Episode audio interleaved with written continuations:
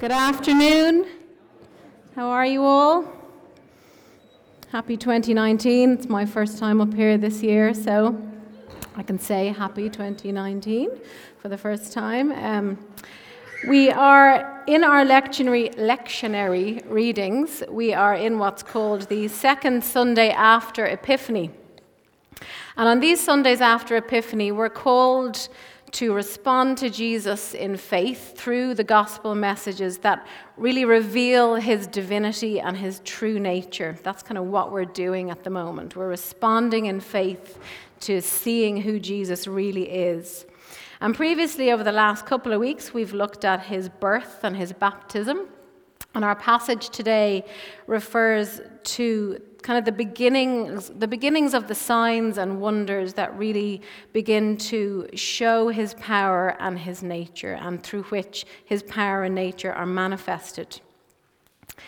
And up until now, the readings have been from the book of Luke.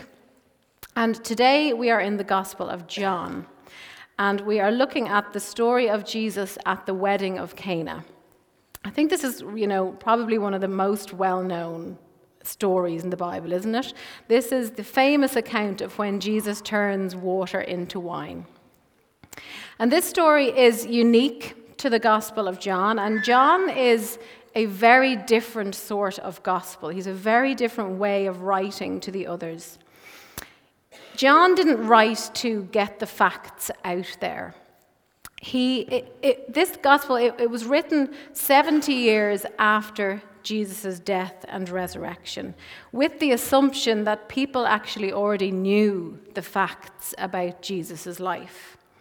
And John had personal experience of being with Jesus, spending physical and emotional time with him as a disciple. And now he has had 70 years to meditate on that experience, and he can see and share deeper significances, I think, that, that anybody else could at that time. He's not looking to tell his readers what happened so much in Jesus' life. He wants to tell his readers what the life of Jesus really means. And it's not what it meant 2,000 years ago in Palestine. It's about what does it mean personally for us forever. That's what John is talking about in his gospel. And because of his Jewish culture and the depth of his understanding, there are many symbols and metaphors in the Gospel of John. And the best way to read it is kind of not to get stuck in the detail, but realizing that the detail is still important because John doesn't say or mention anything just for the sake of it. Everything seems to have a little meaning. And John is always pointing people towards who Jesus is and what we can expect from him and what we can know about him. So it's with all that in mind that I really want us to read this passage together today. And our passage is from John 2 1 to 12, which is up there. So, the wedding at Cana. On the third day, there was a wedding in Cana of Galilee and the mother of Jesus was there. Jesus and his disciples had also been invited to the wedding. When the wine gave out, the mother of Jesus said to him, They have no wine. And Jesus said to her, Woman, what concern is that to you and to me? My hour has not yet come. His mother said to the servants, Do whatever he tells you. Now, standing there were six stone water jars for the Jewish rites of purification, each holding 20 or 30 gallons. Jesus said to them, Fill the jars with water. And they filled them up to the brim. He said to them, Now draw some out and take it to the chief steward. So they took it. And when the steward tasted the water that had become wine, and did not know where it had come from, though the servants who had drawn the water knew. The steward called the bridegroom and said to him, Everyone serves the good wine first, and then the inferior wine after the guests have become drunk. But you have kept the good wine until now. Jesus did this, the first of his signs, in Cana of Galilee, and revealed his glory, and his disciples believed in him. And after this, he went down to Capernaum with his mother, his brothers, and his disciples, and they remained there a few days. So I wanted to kind of come at this passage from a surface level and then kind of go a bit deeper into the metaphor and um, kind of mine the gold beneath, so to speak. On a surface level, I think what really stood out for me at the first reading, especially, is the interaction we see between Mary and Jesus and also the reaction of Jesus to the situation. Mary seems to be um, at a real organizational level with the catering at this wedding. Um, it's possible and probable, actually, that it was a relation of her family, of their family being married that day. And she's so concerned that the wine has run out because this would have been a very, very shameful and embarrassing thing to have happened to the bridegroom's family. Um, weddings were, uh, and probably still are, but were at that time especially a really big deal in Jewish culture. When we think an Irish wedding is a big deal, and we have a few weddings coming up in our community, which is going to be great fun, but Jewish wedding celebrations went on for nearly a week. Ross and Gina, Emma and Dara. Can we have a week celebration, please? Looking forward to that. They needed a lot of wine, so you better get ready, okay? So, anyway, Mary, Mary comes to Jesus, and we see what seems to be initially quite a harsh interaction. You know, his reaction, she says, you know, that they've run out of wine. And he says, Woman, what concern is that to you and to me? My hour has not yet come. And I think initially, you know, we read that and kind of go, rude, okay? Um, but it does kind of sound quite rude. And, but in the Arabic translation, that term woman, it actually would have had quite a familiar and quite a affectionate undertone to it. And it's actually the same way that Jesus addresses Mary from the cross. So it's quite a familiar exchange that's happening. And what's interesting here, I think, is to see that Mary's Mary's faith in Jesus, her, in this, her faith in this exchange is in her son. But it's also in this growing understanding that she has of her son being the Son of God and the Messiah. And she goes to Jesus as, you know, the, the male head of the family. There's no mention of Joseph. He, he, maybe he's passed away at this time, so it would have been her natural reaction to approach Jesus and say, "Hey, help me with this situation." It would have been the normal thing for her to do. But he answers her I think, in the context of answering a believer, not just answering his mum. And in that conversation, he kind of tries to move her from a mother's perspective to a believer's perspective. And it's her response that I love and I love to learn from. She responds in total trust and obedience. And if you notice, she doesn't question him or suggest how he might go about sorting out this situation of no wine. She simply tells him the need and she leaves it with them. And then she goes straight to the servants and she says, Just do what he says. And she encourages them also to trust him. And there's something I just this think something huge to be learned in her posture here. You know, I think we have a tendency, I have a tendency to dictate to God how I want Him to work things out for me, how I want Him to fix my needs. And when we come to Him in prayer, it's like I already have, we already have an idea of how I'd like things to play out. And the solution, the solution is what we ask for in supplication instead of simply lay down the need. Lay down the need before Him, then trust Him in the outworking of it, and watch and wait to see what He does. And that can be quite a hard thing to do. And remember, it's coming from Mary out of a place of a deep connection to her son and knowing him so well. And that's where we need to be. We need to be in that place of knowing who Jesus is to us and being able to lay down a need, trust, and watch and wait what he's going to do in our lives. In this situation, he says his hour is not come, which kind of leads us to think that he's not going to get involved, that he's saying, I'm not going to help. So, why does he change the water into wine? Is this a sign? Is this sign of his power and nature simply to encourage his mom and his disciples um, to affirm his divinity to them, to prepare them for what's to come, to change their perspective about who he is? Or is this amazing sign simply to bless this family? Maybe it's simply an act of compassion, so this relative of his won't be shamed in the community.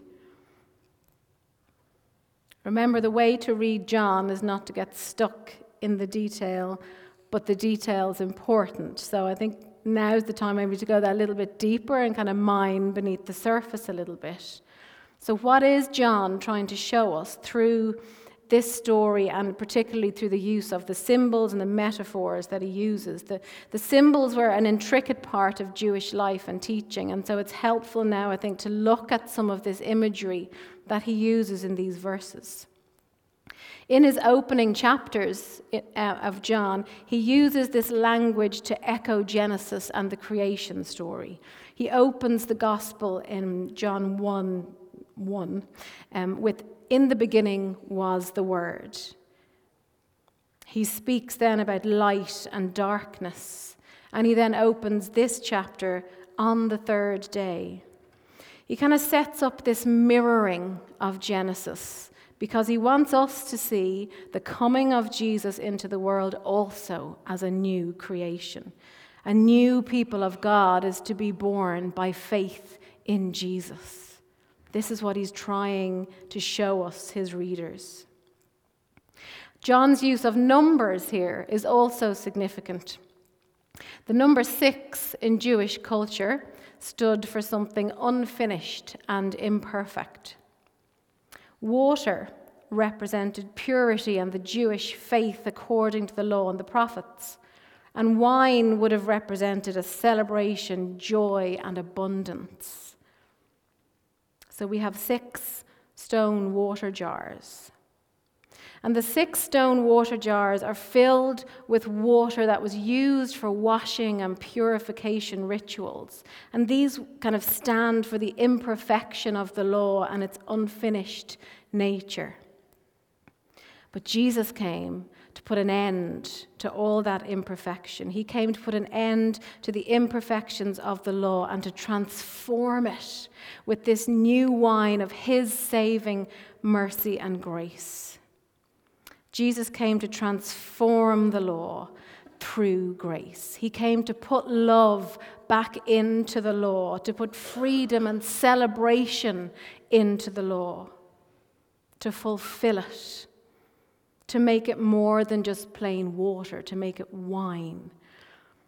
Jesus came to take the duty out of the law and to make it joyful and abundant. John 1:17 says, "For the law was given through Moses, but grace and truth come through Jesus Christ." When Jesus comes into our lives, we are new creations, and there's new qualities and abundance, which is like turning water into wine.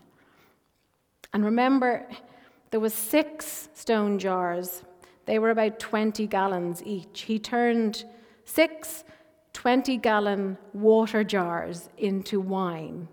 That's about 120 gallons of wine, if I'm right, if my maths aren't wrong. Possibly even the Irish weddings here won't drink that much wine. But I think that's even in that metaphor, it's showing, John is showing that not only is Jesus' grace sufficient, it's overflowing. It's more than we need, and it's, it's not just for us, it's for everybody. That there is, there is no need will ever exhaust the grace of Jesus. I just think that's a beautiful, beautiful thing to know that I've, I have never particularly seen in this story for myself. When we allow the water of our lives be transformed into wine through God's presence, we get to live in that grace and joy and abundance of spirit that He came to share with us. But we've got to allow Him to do it. Jesus died and He was resurrected so that we may have life and have it abundantly. That's what he says in John 10:10. 10, 10. I came that you may have life and have it abundantly. How amazing is that? In whatever situation we're sitting here in today, how amazing that we have the opportunity to live every day in that richness and in that truth in our yes to Jesus and in our surrender to his love and by his spirit, we can live in joy and in abundance, even on our worst days and even in the trials that we face. He can change the water of our lives into wine every single day, and we can know his kingdom on earth and His plan and His purpose in our lives. And that's what we want to be as a community of people. We want to be a people who are open and ready for that and who want to live in this abundance that He has for us. And we thank you, Lord, for that truth. So, to finish and kind of to try and apply this truth and teaching to our lives, I kind of want to go back to Mary, where I started, and to how she approached Jesus in her need. And to remember that posture of faith that she had. She laid down her need, she trusted, and she waited on the outcome. She comes and she says, The wine has run out. And I guess what I'm trying to invite all of you into now is to that place where, if you can imagine Jesus standing in front of you, what's your need? What, if anything, can you name today that has run out in your life, is running out in your life? And if there's nothing that you can think of, give thanks that you're full. Give thanks that you're in that place. But for those of us who are in that place where there is a little bit of stuff running out, maybe it's my hope has run out, my patience has run out, my well being has run out, my joy has run out. My peace has run out. My gentleness, my kindness, my trust, my perseverance, or my security.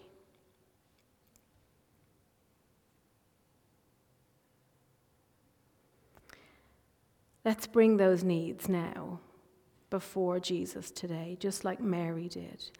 And Mary had faith that could trust even when it didn't understand. It looked like he had refused her, but she still went to the servants and said, Do whatever he says. So let's just decide as individuals and as community today that we're going to pray in that posture today and every day. Let's pray.